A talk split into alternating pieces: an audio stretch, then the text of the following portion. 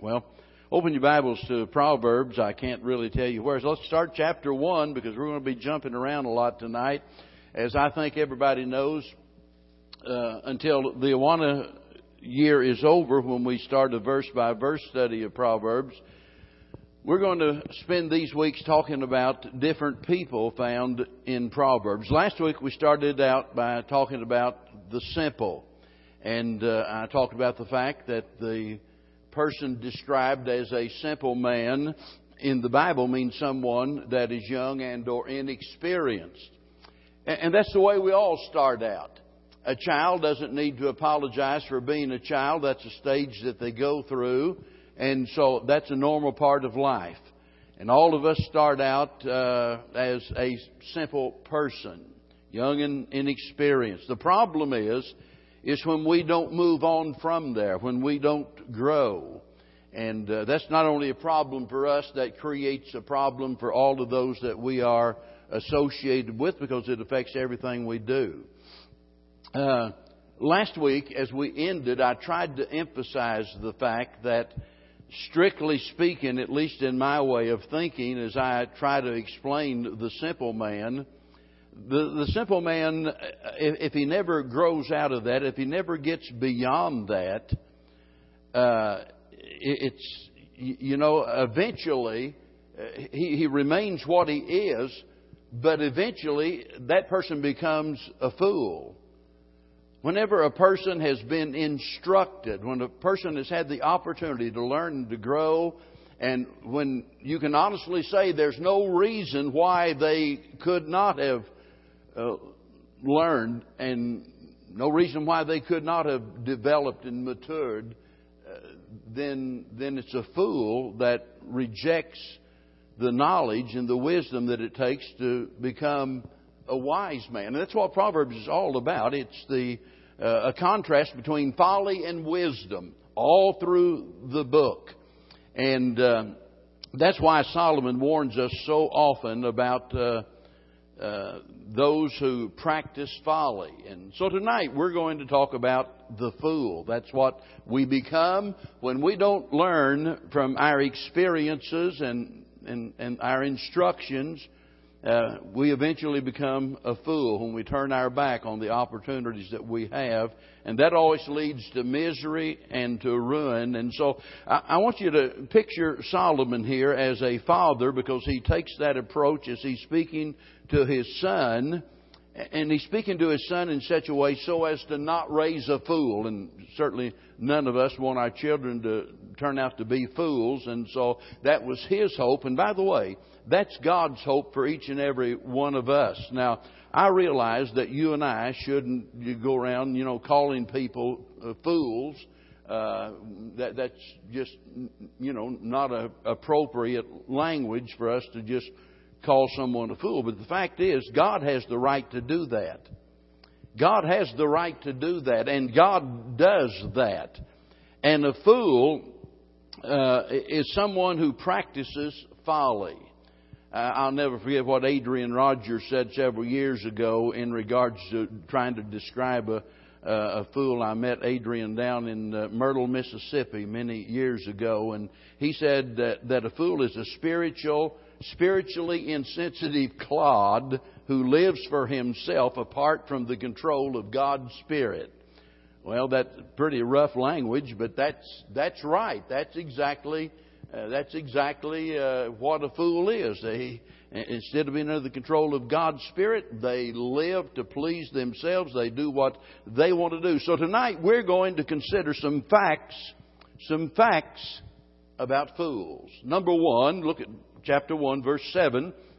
And the first fact about a fool is that fools reject wisdom and instruction. It says the fear of the Lord is the beginning of knowledge, but fools despise wisdom and instruction. Now, look in verse number 22 also, and notice what it says that fools hate knowledge. Now, think about it.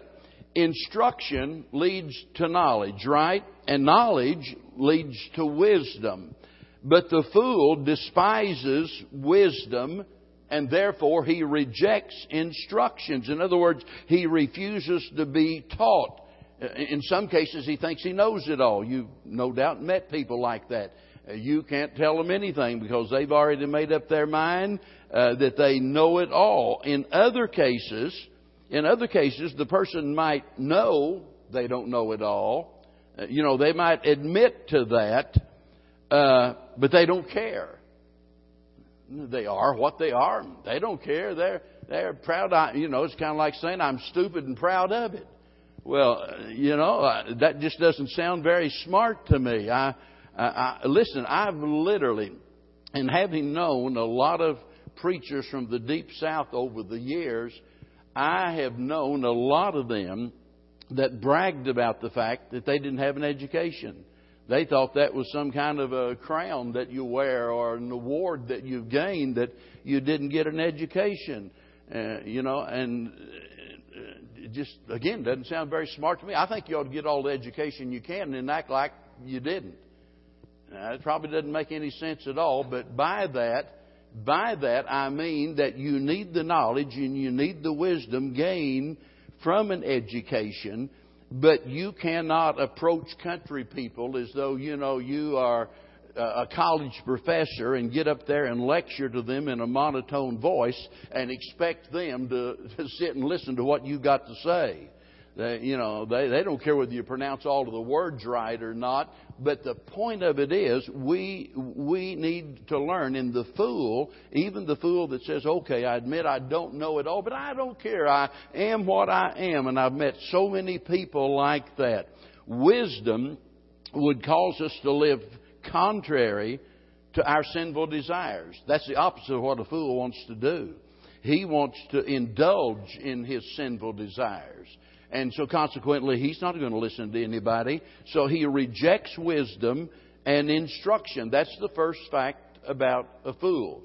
The second fact is that if you look in chapter number 14, and uh, naturally, in a study like this, we've got to jump around and we're going to look at several of the verses uh, in Proverbs that speak about fools. And notice chapter 14, verse number 9 Fools make a mock at sin so they ridicule righteousness. So, number one, they reject wisdom and instruction. Number two, they ridicule righteousness. It's another way of saying they laugh at sin. Uh, he ridicules the standard of right and wrong. He pokes fun, even slanders those who try to live righteously and, and, and you mark it down. If you work with some of those folks, or if you have some as neighbors, or you have some of those folks as relatives, and uh, whenever you try your dead level best to serve God, and you start talking about God outside the context of church and so forth, and and, and all of a sudden you're going to find those people becoming indignant that you drag God into the conversation. I was talking to someone here a while back and that had a family get together and this person, I, I don't know how the subject came up, and I won't even go into what the subject was, but a particular subject came up, and so during the course of the conversation, everybody was all right with people throwing opinions and ideas out, but as soon as soon as this person injected the scripture into it, all of a sudden everybody's getting mad about it. It's kind of like Oprah, you know, in her show, they get talking about all of the problems facing society and what are we going to do to solve this and, and, and, and you know, and what's the solution? And somebody suggests, well, you know, the Bible says, and, and all of a sudden she's, oh, well, we're not going to, we're not going to bring, we're not going to bring the Bible into it.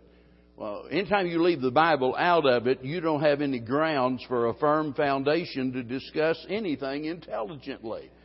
And no one is well educated. I don't care how many college degrees they've got. Nobody is well educated unless they're familiar with the Word of God. And so the fool will ridicule those that are striving to live a righteous life. They're going to ridicule you and they're going to make a mock at sin. Uh, you know, I've, and, and, and listen, I've laughed at some of those jokes myself because, you know, I grew up you know, watching Red Skelton and some of those people, you know, and uh, doing the impression of a drunk. And you've got to admit the stuff is funny on one hand, but let, let me tell you, there's we got to be really careful uh, about even making jokes uh, about, hey, did you hear about the drunk, you know, that staggered in, or the traveling salesman, or we need to be careful about that kind of stuff. Because even though you might think, okay, I can do that and it doesn't bother me, it's just a matter of hum- innocent humor and not a problem with it. But it might be the person that's listening to you it might be that they're not a Christian or an immature Christian, and it might have a very negative effect on them that you're speaking so lightly of sin. When the Bible says no drunkard shall inherit the kingdom of God, and uh, that, that makes it a serious subject. Regardless of whether it's drunkenness or whatever it is, it's serious. We dare not mock at sin. Number three, number three, fools rebel against God.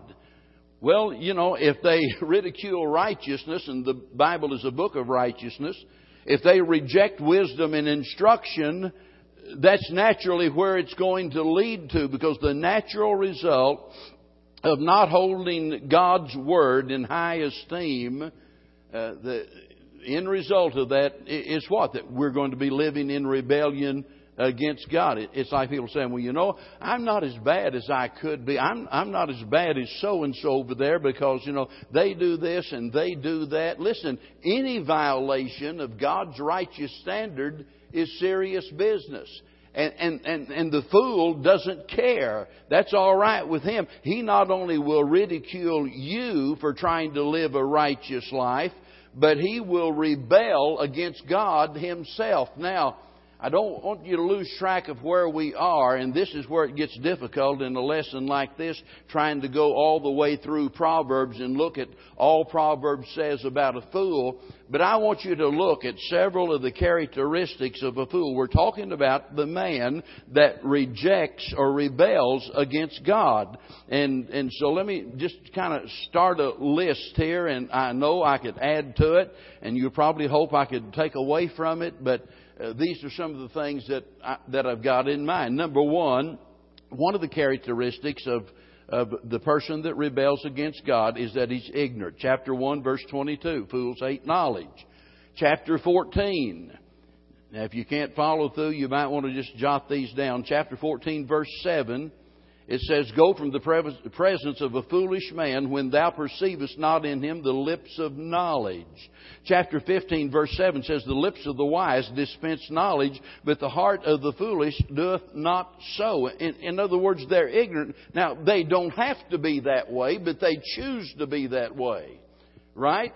Because they, they resent righteousness and they reject God's righteous standards. They rebel against God and so they remain in their ignorance. Well, I've often said, you know, if if all there was to sin is that we just affected ourselves and nobody else got affected, you know, that'd be bad, but it w- wouldn't be quite so bad if we didn't affect other people.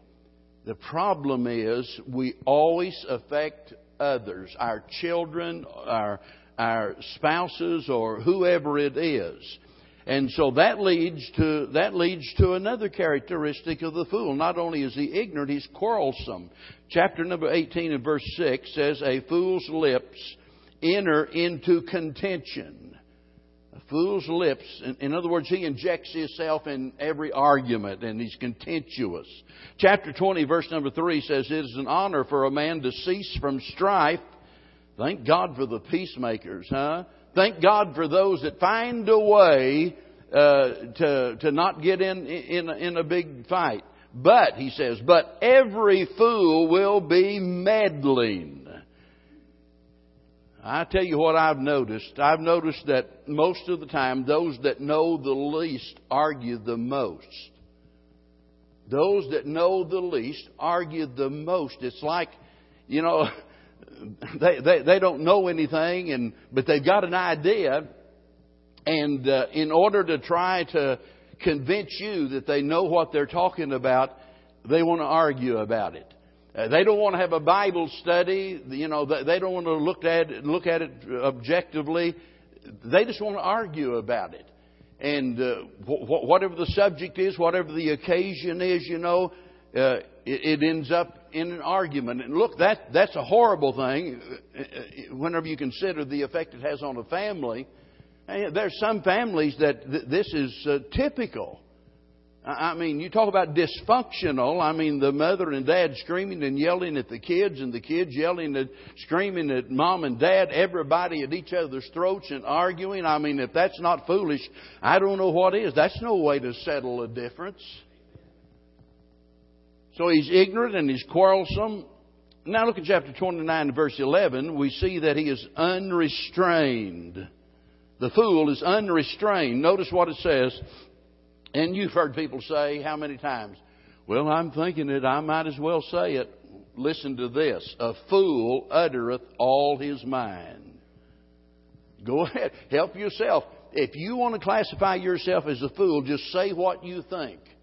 Yeah, yeah. I'm well. I'm I'm thinking it, you know. So I, I might as well say it. And you know, I'll tell you one thing about me. I speak my mind. so what? I mean, maybe it'd be better if you didn't. You don't have to say everything you're thinking. But a fool does just that. A fool uttereth all of his mind. He's thinking it, so he's going to let you know what he's thinking. Not only that, chapter 18, verse 13 tells us he's hasty. He that answereth the matter before he heareth it. It is, it is folly and shame unto him. I like that. He that answereth the matter before he heareth it. I, there's a part of me that wishes that over the years I'd kept a little notebook, you know, a little record of the of the of the humor found in as I was preaching the sermon and I was saying something and somebody would say, you know, I'd be right in the middle of what I was saying. I wasn't through. But right in the middle of it somebody said, Amen. And then I had to go on and complete the sentence, which, you know, made them look kind of foolish. But, you know, they, they said it'd been better if they would have waited and they would have listened. Well, you know, there's some people in life outside the context of the church that you know, in, in everyday life, they're that way. They're, they're hasty. They're always jumping to conclusions and uh, uh, speaking up when they ought to be listening and just, they answer a matter before they even hear it, it says. They, they, don't, they don't know the facts, but they've got an answer. You know, they, they know part of what's going on and they've got an answer. But then in chapter 10, verse 18, and I've got to hurry, he tells us here that they're slanderous. He that uttereth a slander is a fool. We, we better be careful about how we talk about people, especially God's people. Uh, you, you, you, know, if, if you, if, and, and I know you parents feel exactly the same way. You can talk about kids in general all you want, but if you're going to talk about mine, you, you better mind your P's and Q's if you're going to talk about my kids, because I'm going to take it personal when you do. And, you feel exactly the same way, I'm sure. Now, that doesn't mean my kids are always right, by the way. I don't mean that. But I'll tell you what, God knows how to deal with His children, and God's not at all pleased when we begin slandering His children. And fools do exactly that. They slander others. Then, chapter 10, verse 18, here's the sixth characteristic. We're still talking about the fact that fools reject God. And here we see they're deceitful. Chapter 10, verse 18. He that hideth hatred with lying lips and he that uttereth a slander is a fool. So notice they're hiding their true feelings. They're, they're hiding hatred. You know, uh, well, you know, I, I, I love you and I'll be praying for you. You know, and the reality of it is you hate their guts and you don't even want to think about them all week. You know, that's the fool's approach. And, and so they're deceitful. Then, they're spiteful. Chapter 15, verse 20. A wise son maketh a glad father. But now listen, a foolish man despiseth his mother. They're spiteful, despiseth his mother. What, a horrible thing that is. And I, I, could talk a lot about that and uh, my shameful ways before I was saved. And number eight, chapter 12, verse 15, they are self righteous. The way of a fool is right in his own eyes he, he's remember he knows it all. I mean he he, so he's right in his own eyes. You can't tell him anything. Uh, let me give you one more. Chapter 26, verse 6. He's unreliable. He that sendeth the message by a hand of a fool cutteth off the feet and drinketh damage. Now, whenever later on, I'll, I'll deal with that. That's a really interesting verse, and I'll, I'll deal with it. I don't have time to do it now, but but, but you stop and think about it. Let, let's say two two parties are at war, right? So, so you've got one battalion over here, another battalion over here, and so the one decides that there are certain grounds upon which they can strike a, a peace accord, and we can settle all of this conflict. No more, no more injuries, no more death, and what have you. And the solution, uh, the solution is all printed out on the letter, signed by the general, and put into the hands of a man who's a fool to deliver to the opposing party. And about halfway there, this fellow sees a, he sees a carnival or whatever it is. I'm just struggling to put this all together. He sees something that attracts his attention. A good fishing hole. Maybe that'd be better. So he decides he's going to stop, and what difference will a day or two make? And, and, so while he's there enjoying himself, all of a sudden the other party decides it's time to launch an attack. We haven't heard from them, you know, they're probably trying to sneak up on us and ambush us, so they launch an attack. Now notice, he that sendeth a message by the hand of a fool cutteth off the feet. It doesn't get that. It doesn't get done. The, the mission isn't completed.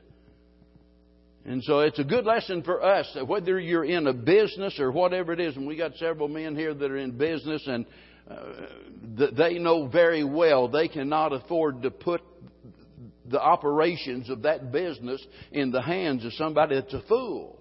They need somebody that's got some wisdom. Well, when it comes to God's work, we need that kind of wisdom. Now, let's get back. Let's get back to the facts about a fool.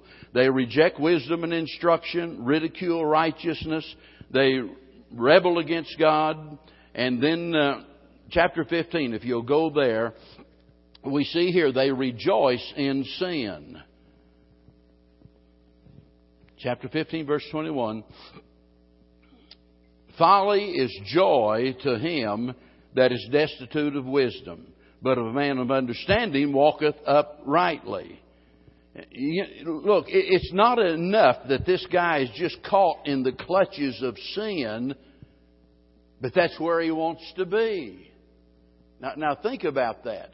Because there are a lot of folks that find themselves through their own foolish ways they find themselves in a situation they would rather not be in, but they're, they're doing their best to get out of it. But the fool wants to stay right there. This is where he wanted to be. And he revels in his sin. He's reached the place that the Bible talks about those that call evil good and good evil. That's where he's at his sense of values are, are totally distorted. Good is evil, evil is good. That, by the way, that's the kind of world that we're living in. Like during the time of Judges, you know, where every man did that which was right in his own sight. But remember, there's a way, there's a way that seemeth right, but the end thereof are the ways of death. And with the fool, you know, uh, he is rejoicing in his sin, the very thing that will lead to his destruction. Now, number five, the fifth fact about a fool is that fools resist correction. Chapter 17, verse number 10. A reproof entereth more into a wise man than a hundred stripes to a fool.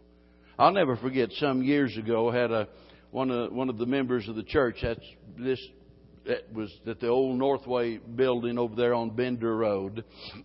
And one of the men of the church came to me and said, Look, you know, he said, I've really been struggling with some things in my life. And he said, I'm not just saying this, I mean it with all of my heart. He said, I, I want you, and I'm not going into any details, but he said, I, I want, I want you to watch me and, you know, how I live, how I behave myself and what have you. and he said, I, I honestly, I want you to come and tell me uh, what I can do to improve and where I'm wrong. And I get off track and and well, I about fell over. It's not very often that you find somebody that says, "I'm all ears." You know, I, I, I'm I'm willing to listen. I'm, I will pay attention.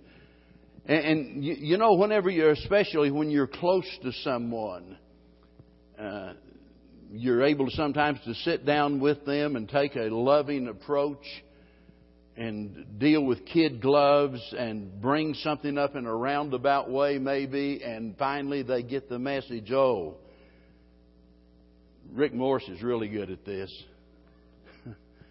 oh, I, now, I know what he's trying to tell me now. Yeah. uh, and, and if it's some coming from somebody that that loves you and you love them if you're wise, you'll be tuned in. You'll listen and you'll learn and you'll be helped. But the case of the fool here is, notice here, he says, whereas a word, a word of wisdom will enter into a wise man, he'll learn from it, benefit from it, more than a hundred stripes of a fool. You can take him out there to the whipping post and take a cat of nine tails and give him a hundred lashes across his back, and a fool will be a fool, you know.